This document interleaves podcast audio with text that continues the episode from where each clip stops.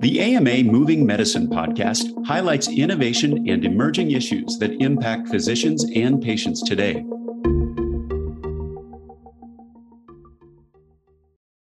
Hello, this is the American Medical Association's Moving Medicine video and podcast. Today we're joined by Dr. Rachel Villanueva, President of the National Medical Association and a clinical assistant professor of obstetrics and gynecology at the New York University Grossman School of Medicine in New York. And she'll be discussing ways to reduce hypertension and improve health outcomes in Black communities.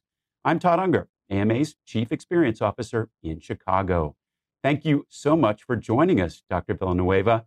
May 17th was World Hypertension Day, which serves as an opportunity to recognize and address how hypertension disproportionately affects Black communities, in particular women, I'm going to say when I first saw this statistic, I thought it had to be wrong.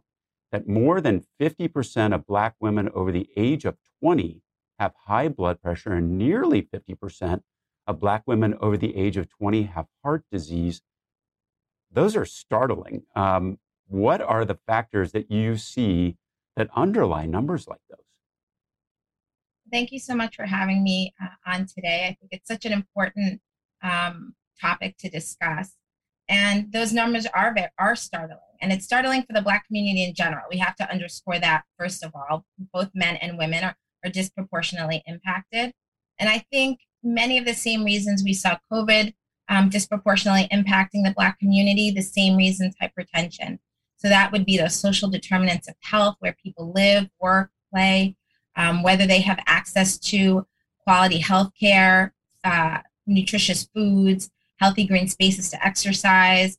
Um, also, structural and uh, systemic issues. Um, our healthcare system, unfortunately, is not the most equitable system. And so there are people who um, face challenges. And in our community, there is bias and racism against um, people of color in the healthcare system uh, who receive, uh, quite frankly, just different care and substandard care. So all of those things factor into um, the disproportionate impact in our community. Now, one thing, uh, and it just may be my own personal experience, but I think of high blood pressure, blood pressures kicking in a little bit later in life. 20 seems pretty young. Is that, uh, is that unusual? It's not unusual. We're actually seeing uh, younger and younger individuals, even some in the pediatric age range, uh, with hypertension. And it's really based on their um, access to nutritious foods um, are they having more processed foods that are high in sodium? Are they exercising? There are a lot of schools that have even eliminated just regular PE, right? regular physical exercise for students. And really, kids are, are at the computer more nowadays. I mean, we all are, even during the pandemic.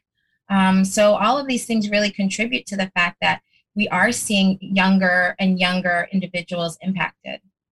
Now, I know this because I've seen other work that the AMA has been involved with on the blood pressure point, but another surprising thing to most people is just how many people are completely unaware of the fact that they have high blood pressure. And how do we end that kind of lack of awareness and, and, and make it more visible to folks? Well, I think what we're doing today is just highlighting how what the numbers are. I think when, when people hear the numbers of 50% of women over the age of 20, Black women over the age of 20. I think most most women in their 20s don't even think they're at risk for high blood pressure. So really just educating, I think awareness is so important and highlighting highlighting these numbers and making this conversation commonplace and common knowledge, I think is is is important. A big uh, effort that's underway right now uh, that you're personally involved with is called release the pressure. And that's a collaborative effort between the AMA and other healthcare organizations, including the NMA. And its goal is uh, to make sure uh, uh, that Black women are aware of and doing something to support their heart health. Why don't you start off by just telling uh, a little bit about why you got involved in this initiative? Well, I think, again, awareness is so important, education is so important, highlighting the statistics that many are unaware of.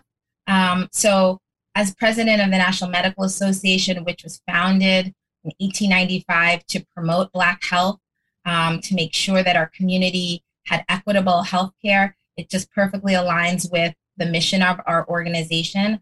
I think it's also so important, and we know how important it is for individuals of color to see uh, representation in the people that take care of them. We know that impacts how well their health outcomes are, how, how well they'll do, how well they'll adhere to, to um, treatment plans, and their overall patient experience. So, NMA being part of this uh, coalition is, is, is, is one of our priorities.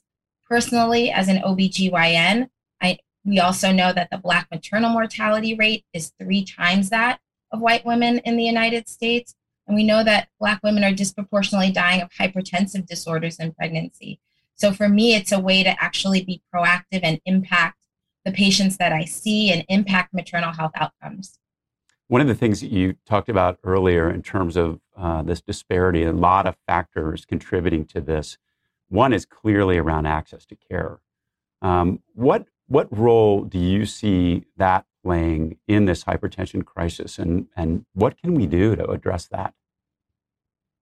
I think we know that access to uh, quality health care is critical to end disparities. I mean, and I think that's across the board for any any disease that we're talking about, whether it's hypertension or COVID. We know that access to quality care is so important. Um, and we just need to continue to advocate for the fact that healthcare is a human right. I think we, we, we um, as physicians, we know that we have to be able to um, have patients um, have access to us to be able to take care of them.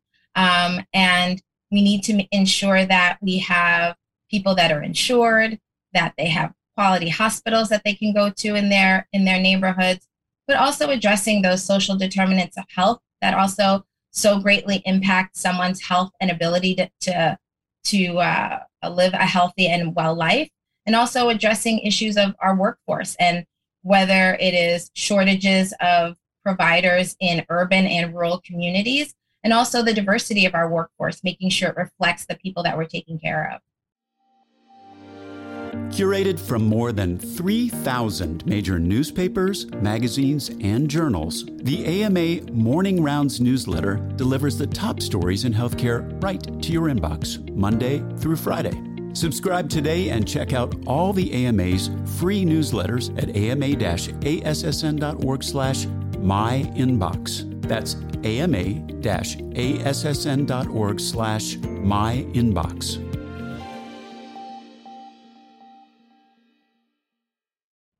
Now, historically, there have also been barriers that prevent women from, you know, being self advocates in their healthcare.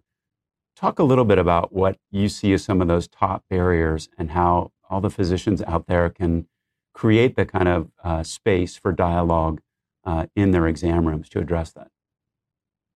Yeah, I think it's so important for us to remember that patients come to us to get care and so we need to be sensitive to them both culturally and their lived experiences, and for physicians to understand that not everybody comes from the same background.